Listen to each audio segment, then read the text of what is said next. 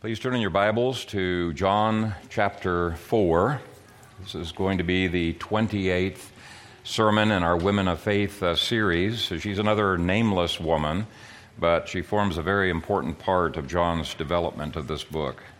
John 4, beginning at verse 1. Therefore, when the Lord knew that the Pharisees had heard that Jesus made and baptized more disciples than John, though Jesus himself did not baptize, but his disciples, he left Judea and departed again to Galilee. But he needed to go through Samaria. So he came to a city of Samaria, which is called Sychar, near the plot of ground that Jacob gave to his son Joseph. Now Jacob's well was there. Jesus, therefore, being wearied from his journey, sat thus by the well. It was about the sixth hour. A woman of Samaria came to draw water. Jesus said to her, Give me a drink for his disciples had gone away into the city to buy food. Then the woman of Samaria said to him, How is it that you, being a Jew, ask a drink from me, a Samaritan woman? For Jews have no dealings with Samaritans. Jesus answered and said to her, If you knew the gift of God and who it is who says to you, Give me a drink, you would have asked him, and he would have given you living water. The woman said to him, Sir, you have nothing to draw with, and the well is deep. Where then do you get that living water? Are you greater than our father Jacob, who gave us the well and drank from it himself, as well as his sons and his livestock? Jesus answered and said to her, Whoever drinks of this water will thirst again, but whoever drinks of the water that I shall give him will never thirst. But the water that I shall give him will become in him a fountain of water springing up into everlasting life. The woman said to him, Sir, give me this water that I may not thirst, nor come here to draw. Jesus said to her, Go call your husband and come here. The woman answered and said, I have no husband. Jesus said to her, You have said well, I have no husband. For you have had five husbands, and the one whom you now have is not your husband, in that you spoke truly. The woman said to him, Sir, I perceive that you are a prophet. Our fathers worshipped on this mountain, and you Jews say that in Jerusalem is the place where one ought to worship.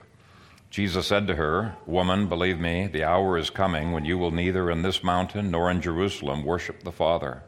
You worship what you do not know. We know what we worship, for salvation is of the Jews. But the hour is coming, and now is, when the true worshippers will worship the Father in spirit and truth, for the Father is seeking such to worship him. God is spirit, and those who worship him must worship in spirit and truth. The woman said to him, I know that Messiah is coming, who is called Christ. When he comes, he will tell us all things. Jesus said to her, I who speak to you am he. And at this point, his disciples came, and they marveled that he talked with a woman. Yet no one said, What do you seek? or Why are you talking with her? The woman then left her water pot, went her way into the city, and said to the men, Come, see a man who told me all things that I ever did. Could this be the Christ? Then they went out of the city and came to him. In the meantime, his disciples urged him, saying, Rabbi, eat. But he said to them, I have food to eat of which you do not know. Therefore the disciples said to one another, Has anyone brought him anything to eat? Jesus said to them, My food is to do the will of him who sent me and to finish his work. Do you not say, There are still four months, and then comes the harvest? Behold, I say to you, lift up your eyes and look at the fields, for they are already white for harvest. And he who reaps receives wages and gathers fruit for eternal life, that both he who sows and he who reaps may rejoice together. For in this the saying is true one sows and another reaps. I sent you to reap that for which you have not labored. Others have labored, and you have entered into their labors. And many of the Samaritans of that city believed in him because of the word of the woman who testified, He told me all that I ever did. So when the Samaritans had come to him, they urged him to stay with them, and he stayed there two days. And many more believed because of his own word. Then they said to the woman, Now we believe, not because of what you said, for we ourselves have heard him, and we know that this is indeed the Christ, the Savior of the world. Now, after the two days, he departed from there and went to Galilee, for Jesus himself testified that a prophet has no honor in his own country. So when he came to Galilee, the Galileans received him, having seen all the things he did in Jerusalem at the feast, for they also had gone to the feast. Father, we thank you for this portion of Scripture, and I pray that as we dig into it, you would enable me to be faithful in my exposition, that our hearts would be ready to receive what your Holy Spirit would quicken to our hearts, and Father, that we would be the better for it. Bless this, your people, in Jesus' name. Amen. To get a well rounded picture of this woman, I think it would be helpful to see how John uses her story in the development of his overall story. Uh, he does, after all, devote 45 verses. It took a long time to read through that uh, to her, and uh, so she must be pretty important to his uh, overall narrative. And I believe she perfectly illustrates some of the central themes of uh, this book. Now, when I was preaching through the book of John, one sermon on the book of John in May of 2020, uh, one of the things that we saw is that John just like in the book of Revelation, he has seven very complex, interweaving structures in this book that are just amazing. And she plays a part in most of those seven structures. And I'll just use four. And bear with me, I know not everybody's into structures of books, but it is important material to see how it all is cohesive together. First, the book outlines very well as a covenant lawsuit against Israel. Now, in my dating and the dating of uh, many conservative scholars, this was written in AD 65. I don't think it's even remotely possible to add uh, more than a year or to subtract more than a year, but I'm 100% convinced it was written in AD 65, and God's judgment was about to fall upon uh, Jerusalem, upon uh, Israel, and John knows that. And since he is an apostle to the Jews, that's his main calling, he is trying to do everything in his power to get the Jews to realize two things. First of all, that their Messiah has already come and they have rejected their Messiah, and he's calling them to repentance uh, over that. And uh, this is really a gospel tract. This is one of the reasons down through history people have put out Gospels of John as one of the first books that they introduce believers to. There are other good books too. Mark's a great book to introduce, but John is a fantastic gospel tract. And sometimes you'll get these gospels that have the way of uh, salvation and other doctrines outlined uh, in it. Uh, but it's a fantastic track. The second thing that John was trying to convince the Jews of is that Jesus is the Savior of the entire world, not just of, of the Jews. And take a look at how he ends the story in verses 43 through 45. Now, after the two days, he departed from there and went to Galilee, for Jesus himself testified that a prophet has no honor in his own country. So when he came to Galilee, the Galileans received him, having seen all the things he did in Jerusalem at the feast, for they also had gone to the feast. So Galilee received him, Samaria received him, Judea would not. And thematically, this story is helping to set the stage for God's rejection of Israel and sending of the gospel to the far reaches of the globe. Um, starting with Galilee of the Gentiles, moving to Samaria, and then to the uttermost parts uh, of the world. So there's um, judgment. That's the bad news. There is how to get out of the judgment. That's the good news. That both are important in our gospel presentation. Second, I have a three page outline of the book that looks at this book through the lens of the exodus of Moses and Israel out of uh, the land of Egypt. And um, Jesus is the glory cloud in chapter 1 who tabernacles with men and who calls uh, his people out of Egypt, and he's going to develop the idea that, ironically, Israel has become identified as Egypt, and God's people need to be called out of Egypt. He does exactly the same thing in the book of Revelation. And so, throughout this book, the Pharisees and other Jewish leaders are treated as unbelievers, just like in Revelation. And this story starts with a controversy with the Pharisees. Take a look at verses 1 through 3. Therefore, when the Lord knew that the Pharisees had heard that Jesus made and baptized more disciples than John, though Jesus himself did not baptize, but his disciples, he left Judea and departed again to Galilee. They hated both John and Jesus. Uh, they hated John because his baptism implied that Israel was pagan and needed to be converted and brought into the, the true church. Uh, Jesus treated all of the unconverted Jews as Gentiles, and uh, that's exactly what his baptism meant. It was a proselyte baptism. And so uh, he was calling people out of the world, out of Egypt, back into the true Israel uh, through baptism. And that offended the Pharisees. Uh, they knew the meaning of baptism, they were not about to consider themselves pagans. Well, here it says Jesus' disciples baptized way more than John's did. So that makes them even more upset with, with Jesus. And so Jesus leaves um, uh, Israel, leaves these Pharisees, and he goes to Galilee of the Gentiles in verse 3.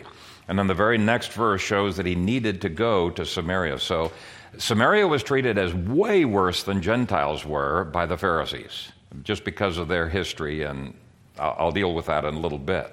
And yet, Jesus brings a huge harvest of disciples into his bride from that uh, enemy territory. And that's the third uh, theme that I want to introduce that of bride and bridegroom. In John 2, you have Jesus acting in the place that a bridegroom would normally act in providing wine. In the next chapter, John very explicitly calls himself uh, the best man and Jesus, the bridegroom who was seeking a bride. And then the very next chapter is uh, him going to this, um, this well of Jacob, the very place where Jacob met uh, his future wife, Rachel. And as Lincoln, Andrew Lincoln points out, his asking for a drink is very similar, almost identical to the words used by Eleazar, the steward of Abraham, when he is seeking a wife for his. Uh, his uh, uh, uh, master's son, I guess you would call him. And then those who understand the Exodus themes are immediately going to be reminded that Moses finds his wife by a well as well. Now, all of those are pulled together by John in a masterful way with the very explicit mention of Jacob's well. In fact, uh, there's one author, uh, uh, let me see if I can see his name, who pulls together nine correspondences that are one to one correspondences between this story and the story of Jacob going to the well. Those cannot be accidental, they're very deliberately uh, crafted. And the point is that Christ's bride will include far more than simply Jews. Now, she's not the bride. Uh, she's just a part of the bride, which constitutes all of these Samaritans who are also going to be coming out to this well to be united uh, to, to Jesus. Now, in each of those cases, the groom is going to a foreign land to find a bride. And so it's a huge structuring, and I can't develop it all the way through the book, but it's a huge structuring element that shows this story is important to it. Now, I'll only mention one more structuring element that might relate, and that is that every chapter of this book is structured around the temple and how the temple points to Christ, and how Christ will replace the temple and say that everyone needs to come to him rather than coming to the temple. And of course, rejecting uh, her Mount Gerizim as well as rejecting Jerusalem is the same theme, right? It's dealing with their temple and uh, her temple. The Samaritans had a temple that they built on Mount Gerizim, and they said, no, this is the true place that, that uh, God wanted uh, his temple to be. And uh, Jesus wipes that concern away by pointing out once the Messiah has come, earthly location is irrelevant. What matters is whether you're united to him or not. And the specific part of the temple that uh, chapters 4 through 7 is dealing with is the table of showbread, where there's 12 loaves of bread and there's these chalices for drinking. And um, uh, in this chapter, Jesus will begin to speak about how he is key to nourishment from heaven and drink from heaven, water from heaven. Okay? And in all of this, John is presenting an apologetic for why the Jews must recognize that the gospel goes way beyond them, way beyond them, and reaches every culture, every problem, crosses every obstacle in order to win the world for God. And the Samaritan woman, I think, is a beautiful example of the gospel pulling somebody out of the gutter crossing geographical, social, racial, and other barriers to form a new temple, a new bride, a new people of God. So structurally, it's just, it's just beautiful how this all uh, fits together. Now let's dive into an overview of her story. We see first that Jesus deliberately left the Pharisees, went to the Gentiles. Went first to despise Galilee of the Gentiles and then to despise Samaria. I've already dealt with that adequately. But then look at the wording of verse 4. But he needed to go through Samaria. Now, the Greek word for needed there is dei. It could be translated as he needed to, it was necessary that he go, he must go. Uh, it's um, uh, a very strong word. And so the question comes why did he need to go into Samaria? Because the Jews actually very self consciously tried to avoid Samaria, especially the Pharisees. They took a little longer route so as not to go through Samaria, and they actually told people not to go uh, through uh, that area. Unless, of course, you had an army like Josephus one time went through there. And uh, no kidding, the tensions were so high, you almost needed an army to accompany you through that area. Uh, and I'll get into some of the tensions and why that was the case. So the must did not have anything to do with this being the shortcut, this being he had to go through Samaria because this is the best route to go. It was actually one of the worst routes for Jews to go at this uh, particular time. So why use that strong term?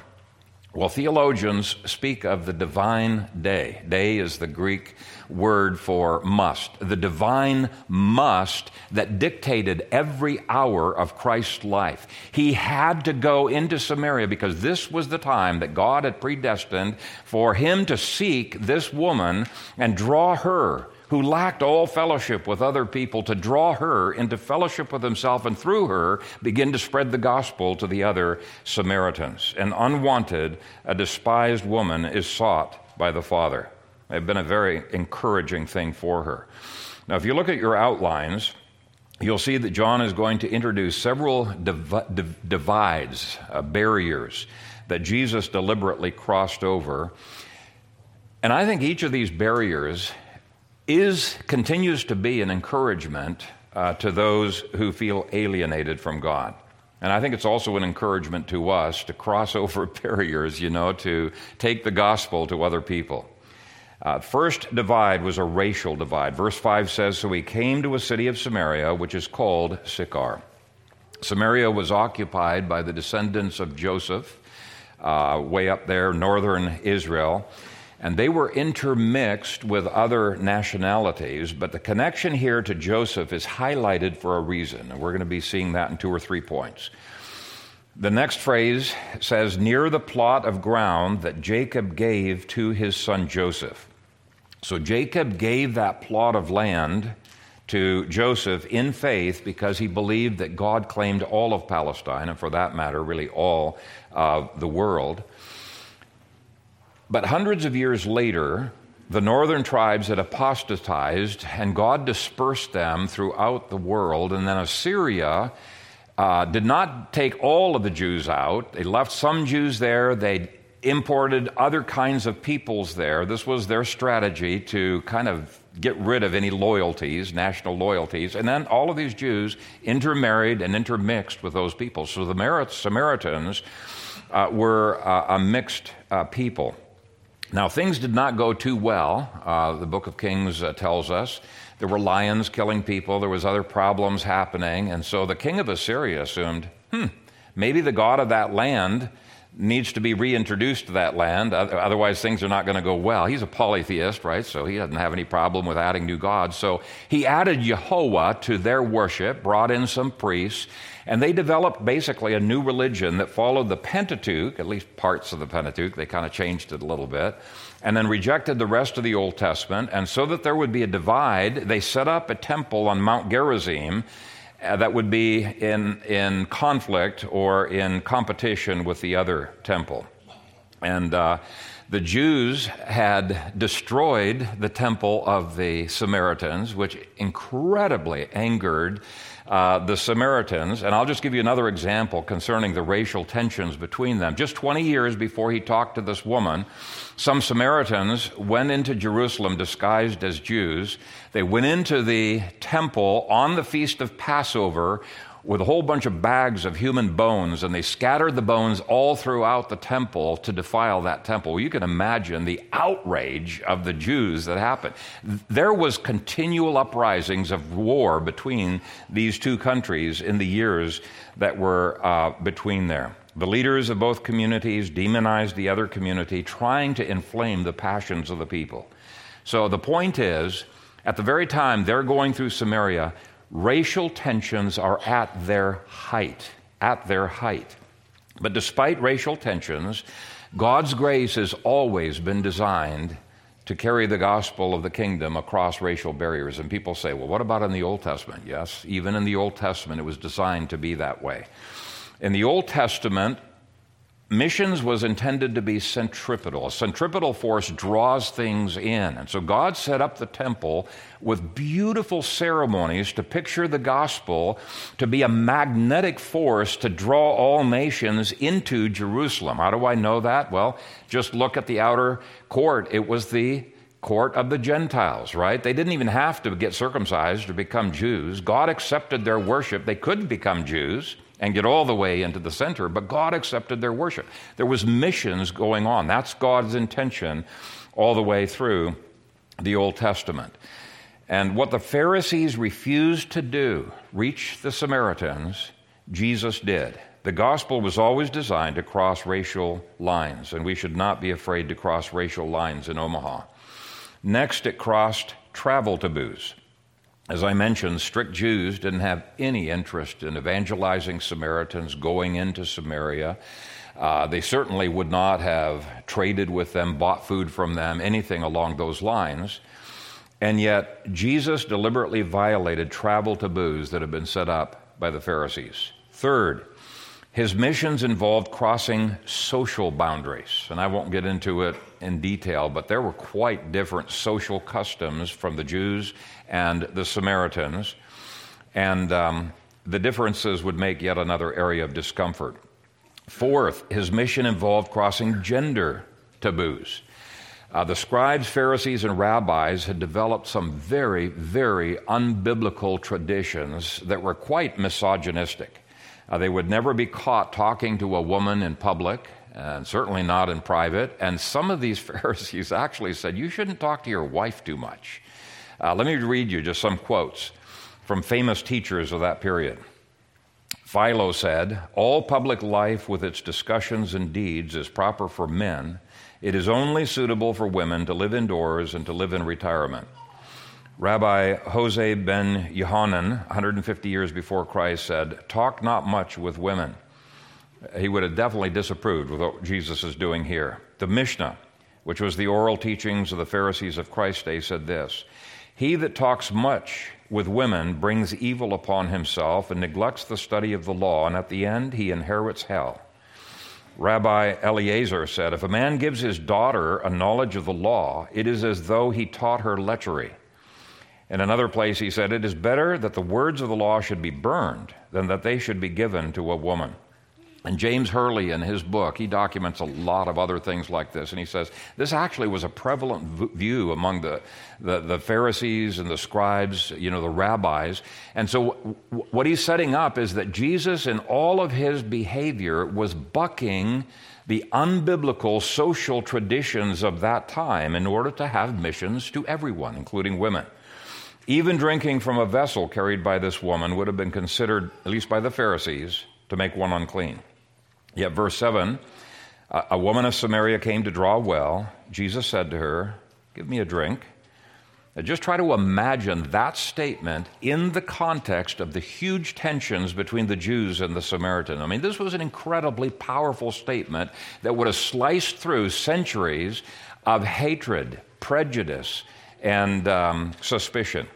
If a taboo was not biblical, Jesus just ignored the cultural taboos of his day. In fact, you read the Gospels, you can't miss the fact he went out of his way to try to break the taboos, the unbiblical taboos of his day. And the Old Testament repeatedly commanded Israel, bring the good news to the nations. For example, uh, Psalm 67 2 says that your way may be known on earth, your salvation among all nations. Okay, verse 8 shows that Jesus deliberately violated Pharisaical food taboos.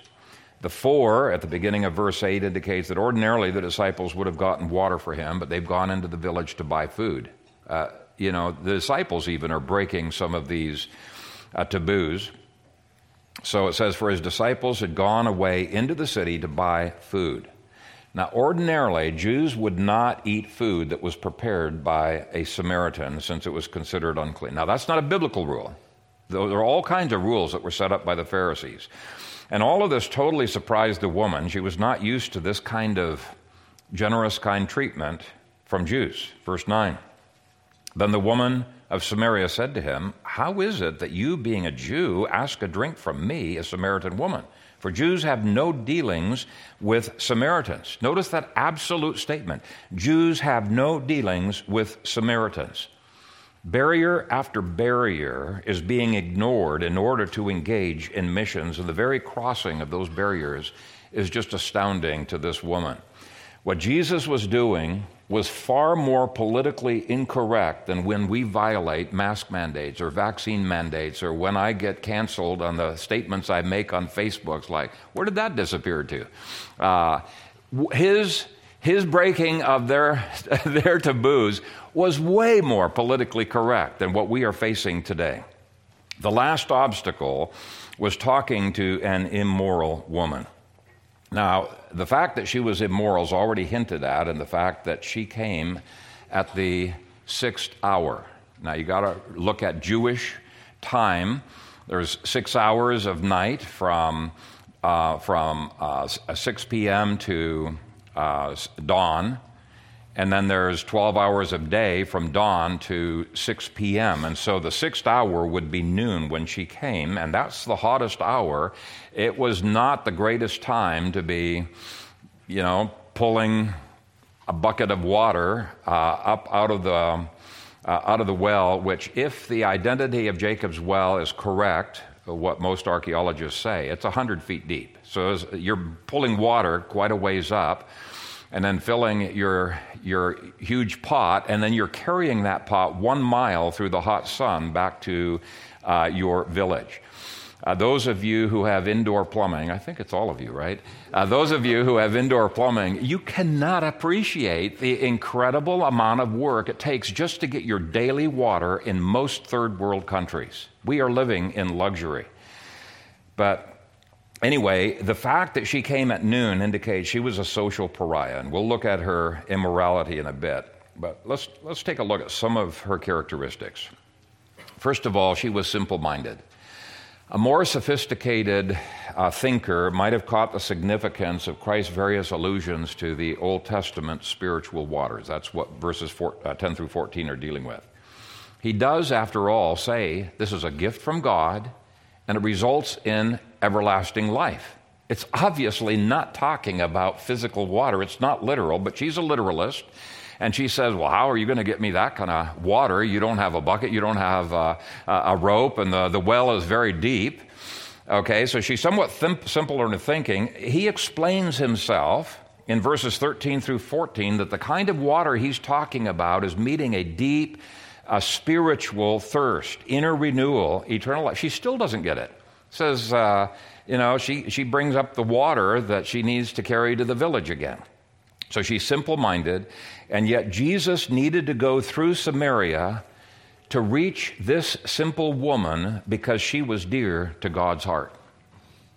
You are not dear to God's heart because of your intellect. The Father does not seek you because of your intellect. You are not needed because of your intellect. I mean, he's omniscient, right? He's omniscient. God unites through the gospel the simple and the intellectual, and they are equal in God's kingdom. That's one of the applications of the true gospel. Next, if you look at the way that Jesus words himself, you'll see that he knew that she longed for something more than what she had. In verse 10, Jesus says, If you knew the gift of God and who it is who says to you, Give me a drink, you would have asked him, and he would have given you living water.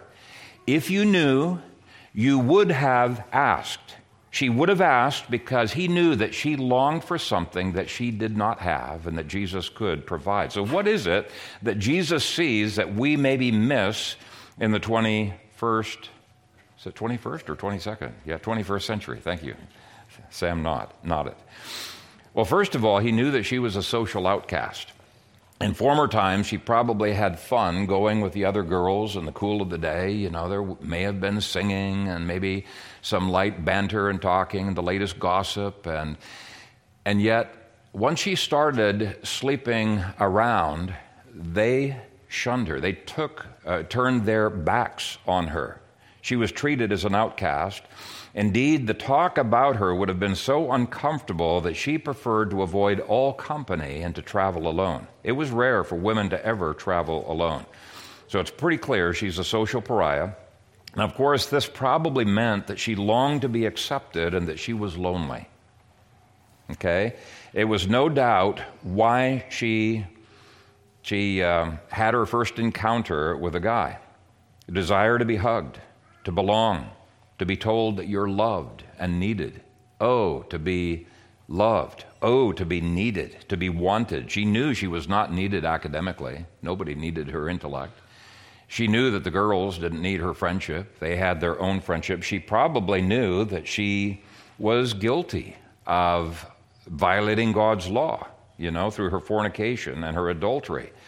But her deep longing to belong and to be wanted helped her to justify that wrong. By the way, this is uh, uh, one of the chief reasons that uh, women get involved in sexual immorality. Uh, they don't have their, their dad's heart. Uh, they want to be loved just as they are. And uh, the first man to take advantage of her no doubt made her feel good, at least for a while. He wanted her. That felt good.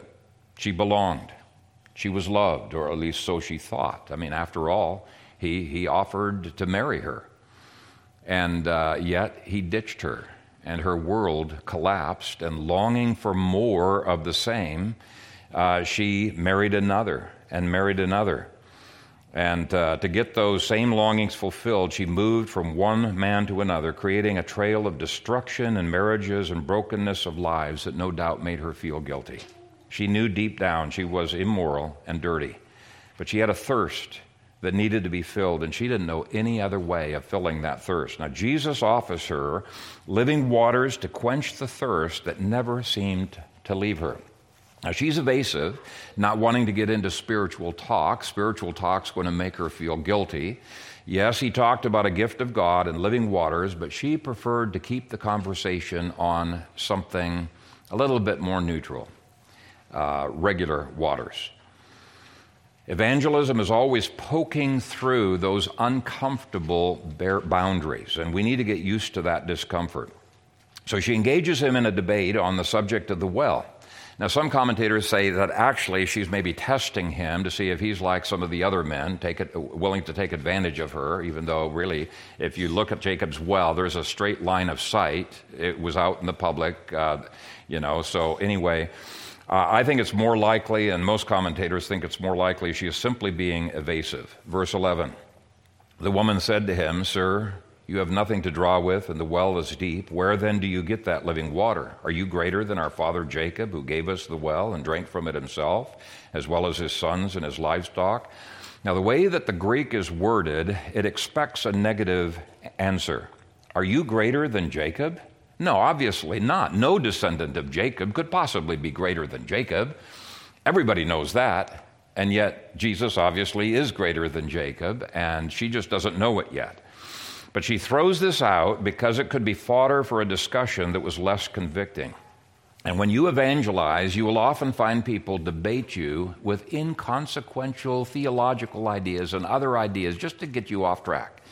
But Jesus doesn't take the bait. He doesn't defend himself. He gets to the heart of the issue by saying, Whoever drinks of this water will thirst again. But whoever drinks of the water that I shall give him will never thirst. But the water that I shall give him will become in him a fountain of water springing up into everlasting life. So he's making it clear the water he's talking about is to satisfy her spiritual hunger, her spiritual thirst.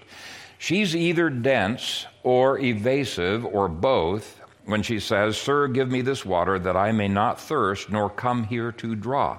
Now, it's not a very sophisticated evasion. It again highlights her simplicity, but Jesus just ignores her question, starts to bring conviction over her sin. Now, she's definitely going to get that.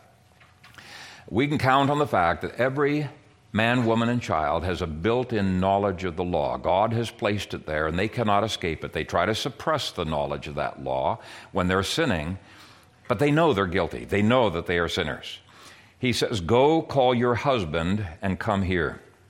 He knew what was going on in her life, and he's going to confront her over her sin. Evangelism must always confront sin. It is not evangelism if there is no confrontation of sin. Though we are justified by faith alone, we're not justified by any kind of a faith that does not leave something because faith and repentance are two sides of the same coin. You can't turn to God unless you're turning away from something, right? And this is why Ray Comfort has always tried to introduce the law into evangelistic outreaches. The law brings conviction and with conviction, people's hearts are opened up to the gospel. Now, the woman is evasive with this probing of Jesus by saying, I have no husband. Now, it was a partial truth, but it was designed to give misdirection. Well, Jesus doesn't let her off the hook. Verses 17 through 18. The woman answered and said, I have no husband. Jesus said to her, You have well said, I have no husband. For you have had five husbands, and the one whom you now have is not your husband, and that you spoke truly. So Jesus is exposing her sins. Now, she no doubt had guilt in her conscience over having broken marriage covenants and uh, o- over sleeping around now. And it may seem rude to us in the 21st century to point out sin like this in other people's lives, but let me say again there is no evangelism without pointing out sin. It's a fake evangelism. True evangelism acts as a scalpel that reveals the cancer within. When Jesus says, In that, tuta, you spoke truly, he is implying, but earlier, you had deceptive misdirection. Earlier, you weren't entirely speaking the truth. Okay? That's, that's what he was uh, saying. But even here, she's not yet at the stage of repentance. You can speak truth without having genuine repentance. And this can be seen by the fact she doesn't really admit to what he's saying, to her sleeping around, but instead tries to change the subject and to engage him in another theological argument, another evasion. Verse 19 The woman said to him, Sir, I perceive you're a prophet. Now she says that you're a prophet, you'll be able to answer this question. Okay? Our fathers worshipped on this mountain. You Jews say that in Jerusalem is the place where one ought to worship. Now, I have seen Jehovah's Witnesses and Mormons do this all the time, over and over again. When you get into something they can't answer, or you get into a subject where they're feeling very uncomfortable, one of them, by the way, is I have assurance that I'm going to heaven. Do you have assurance of your salvation? Jehovah's Witnesses and Mormons really can't answer that question. They can never have assurance of their salvation. So, anyway, when you get to something they can't answer or something that they're uncomfortable about, they have been trained to immediately bring up a question that will be intriguing to you, that you'll want to debate them on. And if you take the bait, you're just going to be spinning. You're not going to get anywhere. Inexperienced evangelists do this all the time. Well, interestingly, Jesus actually answers this rabbit trail this red herring because it will help in this particular situation to do so. Verse 21. Jesus said to her, Woman, believe me, the hour is coming when you will neither on this mountain nor in Jerusalem worship the Father. You worship what you do not know. We know what we worship, for salvation is of the Jews. So he is making clear that the Samaritan religion is wrong, that they do not have the truth, they do not have the way of salvation, and that may seem rude too. But without confronting false thinking, you are not engaging in true evangelism. He is closing the door to theological dialogue on her terms. But he wants to make it clear that this debate between Jerusalem and Gerizim, even though there's a true answer right now, it's at the temple, right? It's going to become irrelevant once the Messiah has come because it is going to be replaced by him. So he keeps important things important in his discussions. Verse 23 But the hour is coming and now is when the true worshippers will worship the Father in spirit and truth, for the Father is seeking such to worship him. God is spirit, and those who worship him must worship in spirit and truth. But those same verses were an invitation to trade in her false worship of a God whom she could never please and could never find acceptance with, and to look to a God whom Jesus calls a father, a father seeking the lost, seeking adoration from women just like her. That word seeking such is not just a call to repentance, it is that, but it's also a glimmer of hope that the Father may be accepting of her as well, even in her condition. She longed for relationship, and this Father that Jesus was pre- preaching provided that relationship. The Samaritans knew nothing of God as a Father. He was only a God whom you tried to appease.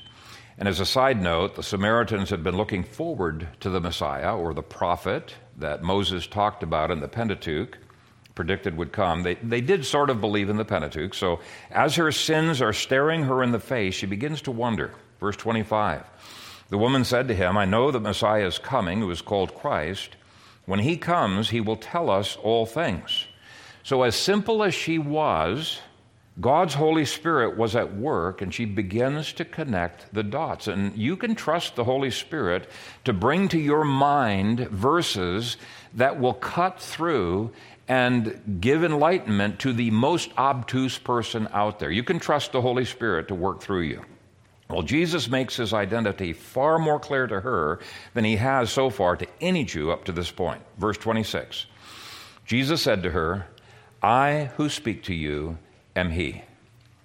That's all he said to her, and her world came crashing down upon her. And that's at the precise stage when the other disciples come up and they're wondering, what in the world is Jesus doing talking with a woman? They've picked up some of the Pharisaical ideas, but they don't dare question him. But she appears to have been genuinely converted and the void in her heart completely filled. Why do I say that?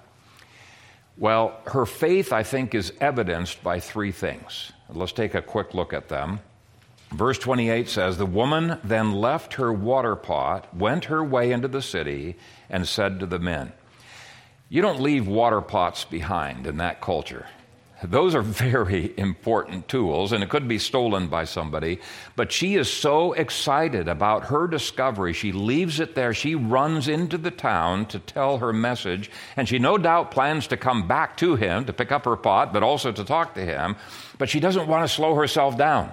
That's why she didn't take the pot. You can't carry water. How many here have carried a big pot of water? they're incredibly heavy. So she leaves it behind. And who are the first ones that she shares the good news with? It's the men. In other words, all six men whom she has previously been in sin with. This is frequently the way the gospel flows. It reaches out to your oikos, which is your web of relationships. And those men are at least men whom she feels comfortable talking to. So she said uh, to the men, Come see a man. She's leading them uh, to Christ. She wants them to see him too. And this is almost always what happens when people are newly saved. They are compelled to tell all other sinners what has just happened to them. Oh, that our church would rekindle a desire that should be natural to all new believers to share the gospel with everyone. It should be natural to us. And we're going to try to make this uh, whole year devoted to rekindling this desire and ability to share the gospel. We're going to be sharing tools with you and uh, sharing some uh, training with you and opportunities to grow in this and uh, try to make it as simple as possible. Michael uh, Elliott's the one who's uh, heading that up and the, and the leadership team. And uh, other members of the leadership team are uh, Bill Crilly, uh, John Mays, Daniel Noor. Actually, all of the elders are on there as well. But great team to work with. We're pretty excited about uh, some of the plans for the future. So take advantage of these tools and opportunities as they come up.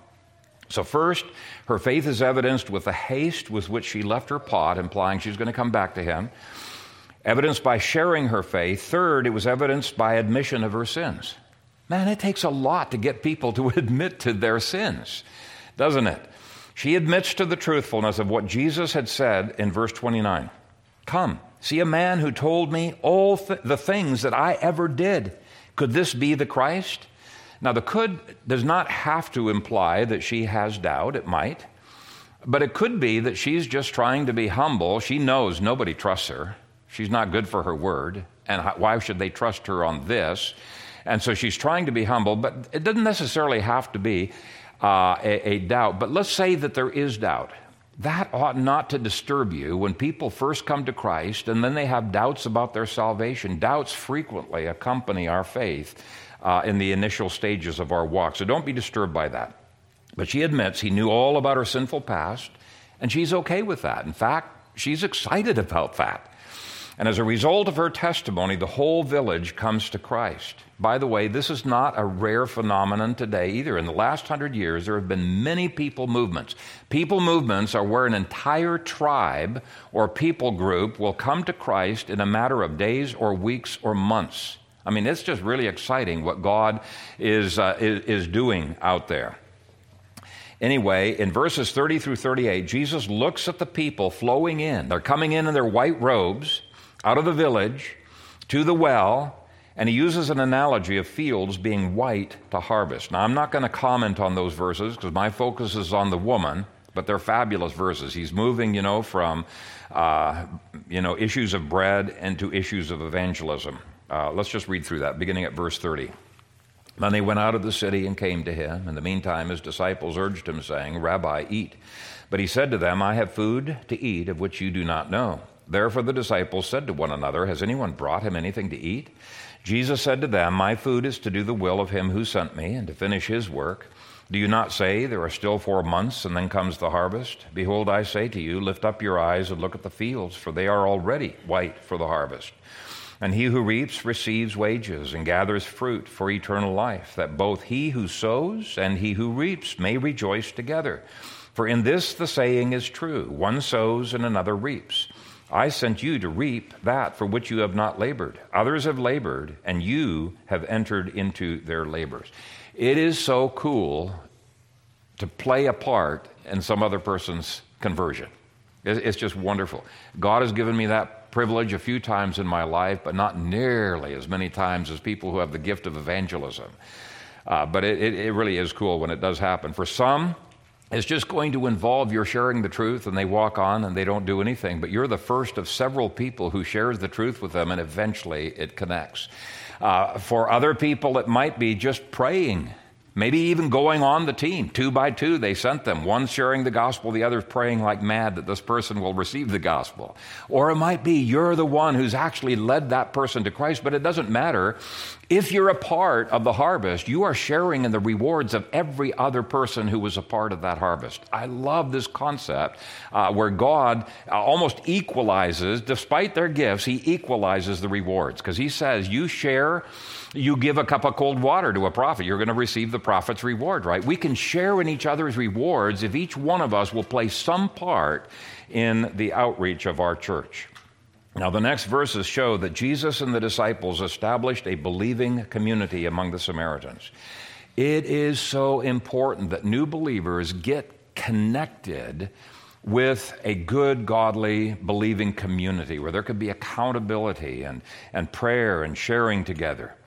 Jesus and the disciples are invited to stay, with many more coming to Christ as a result of this sinful woman coming to Christ. And so, again, the, the gospel spreads through networks of relationship, what some people call the oikos principle. By the way, and I should have probably brought this up to the evangelism team, I've got a book on my shelf that's actually quite good. It's an evangelism method called oikos evangelism. And it takes advantage of this principle. Uh, they've done I shouldn't go down rabbit trails, but they have done statistical analysis all across America, Canada, other Western nations, and even in some of the third world countries of how people came to Christ. And I think it's over 90% of people, even if they got saved at a crusade, even if they got saved through some other method, they said, well, it was because I saw a relative or a friend or another business associate And their life was so transformed. I was intrigued and I was drawn in. And that's why I went to the Crusader. I went to something else. By far, the vast majority, this is God's principle of evangelism. And I'm riding on a high horse here.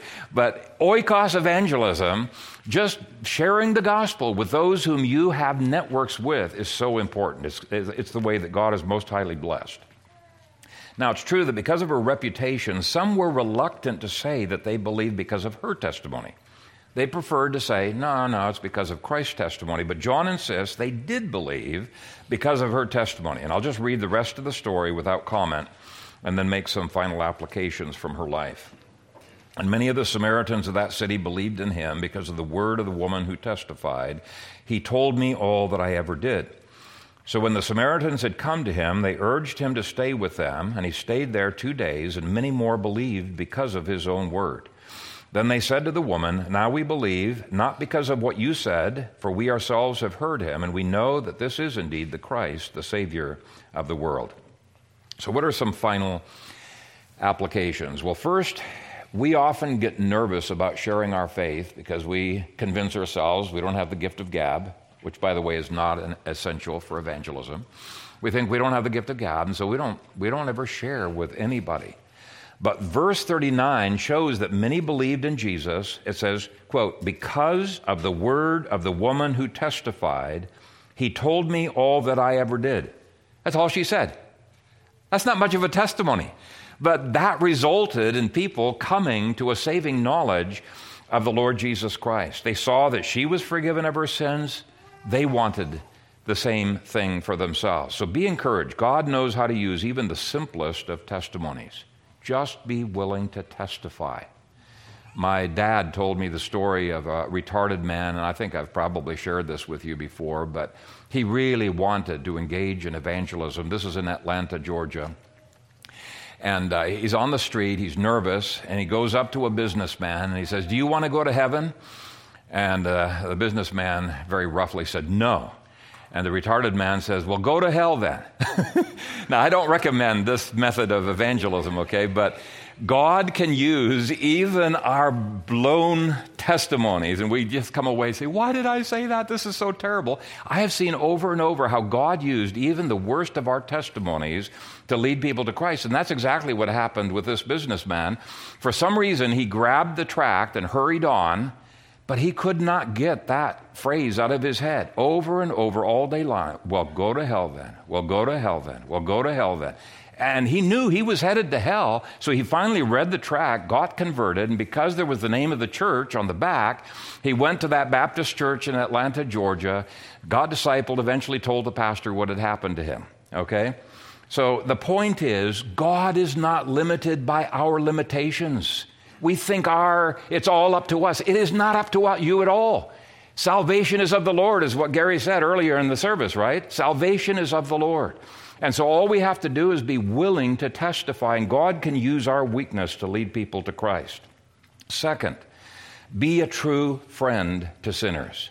Many times we have the mistaken idea of what a, a true friend does. I have talked to people who have overlooked the rebellion, the fornication, the lies, and the other sins of their friend because they think, well, that's what a friend's got to do. He's got to be supportive. They've got this bad idea of unconditional love. Let me tell you something true love does not enable people in their sins. True love wants the holiness of that other person. A true love even rebukes. What does Jesus say in Revelation 3 9? As many as I love, I rebuke, right? So, if we would be true friends of sinners, we need to preach not just the gospel, but the law and the gospel. We need to push past barriers to true friendship. We need to push past barriers of sin and pride to true friendship. So, be a true friend of sinners, not a fake friend. Third, be a true friend of the outcast. Now, that doesn't mean you're going to wallow in the pit with the outcast. No, you're going to pull them out out of the pit and get them washed off. Now, other people may throw them back into the pit again, but your goal is to pull them out, disciple them, apply God's grace, love on them, you know, minister to them out of that. Many of the men are going through the deacons training class or mercy ministries training class, whatever you want to call it. But one of the things that we're, we're seeing is it's not up to the deacons to do all of the work of mercy ministries and pulling people out of the pit. They're the leaders who are stirring up and equipping the saints for that work of mercy ministries, right? So, when those in the gutter know that they are loved, sought out, and expect, accepted despite their ugly past, they can make huge progress. Now, Jude does warn us to take precautions when we do this. Let me read that for you. It says, And on some have compassion, making a distinction. So you got to make a distinction between different kinds of sinners. But others save with fear, pulling them out of the fire, hating even the garment defiled by the flesh. Not hating the person, but hating the garment defiled by the flesh, which says basically the sins that surround this person. When pushing past some barriers, you don't want him to fall into the same sin yourself, is basically what he is saying. Or you don't want to be falsely accused and gain a bad reputation. You, I want you to notice Jesus was not in a room all by himself with this woman. That would not be a cool thing. He was out, plain visible view, straight eye view from the village to that well. Um, so, anyway. Um, Fourth, we must learn to drink from Christ and not constantly be searching for water in broken cisterns. You're not going to be a very convincing witness to a thirsty unbeliever if you have never drunk of Christ yourself. This lady was looking for love, acceptance, approval, belonging in all of the wrong places. And we see that with Christians and with unbelievers. You know, some people try to find belonging, acceptance, approval by joining a teenage gang, a drug gang, or something like that. Some use sex to try to uh, be accepted. Within the church, some think that if I could get married, I would be fulfilled. Uh, that will fix the emptiness. But a good marriage is no substitute for the waters that Jesus supplies. Some try to find acceptance by going along with uncomfortable thing that other kids are saying and you just don't want to be judged, so you don't say anything. Well, we shouldn't be talking about that. You just keep silent because you want to be accepted. Others find it in getting attention, but Jesus says no matter what the creational waters are that you are trying to find acceptance with, they're going to still leave you thirsty. Let me repeat that. Jesus says that all creational waters will leave you thirsty. They're not intended to fill the void. The gift of God that He supplies is different. It will provide a spring of water from within that never needs to go dry. And there are several Old Testament passages that He no doubt had in view. But I think Jeremiah 2:13 is likely one of them. It says, "For my people have committed two evils. They have forsaken me, the fountain of living waters, and hewn themselves cisterns, broken cisterns that can hold no water. So, two sins, they've forsaken God, who alone can provide those living waters in our lives that will satisfy. And then they've gone out and they've looked at something else, broken cisterns, uh, to hold the water that they think will satisfy them. Fifth, we must get out of our comfort zones to share the gospel. Now, traveling to a Samaria is much easier for us. You don't have to walk a long ways. All you have to do is drive down to Benson or, uh, you know, uh, go to a park uh, or go downtown or a St. Patrick's Day parade. You know, I've been advertising that a lot lately, haven't I?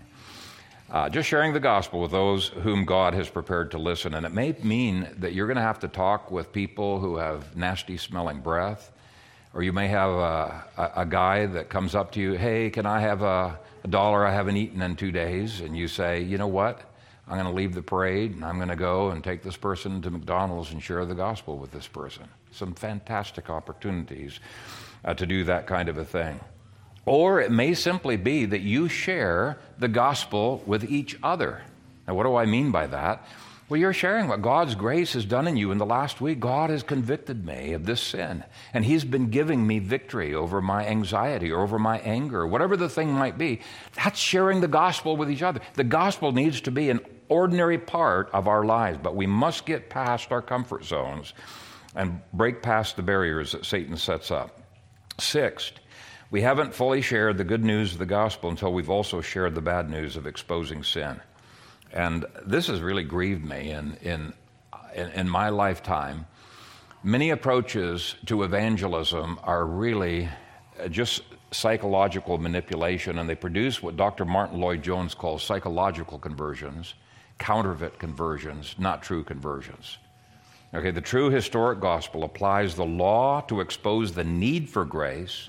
After thoroughly exposing sin, then applies the balm of Gilead. And I think Ray Comfort does a brilliant job of showing the importance of the law and preparing the way for the gospel.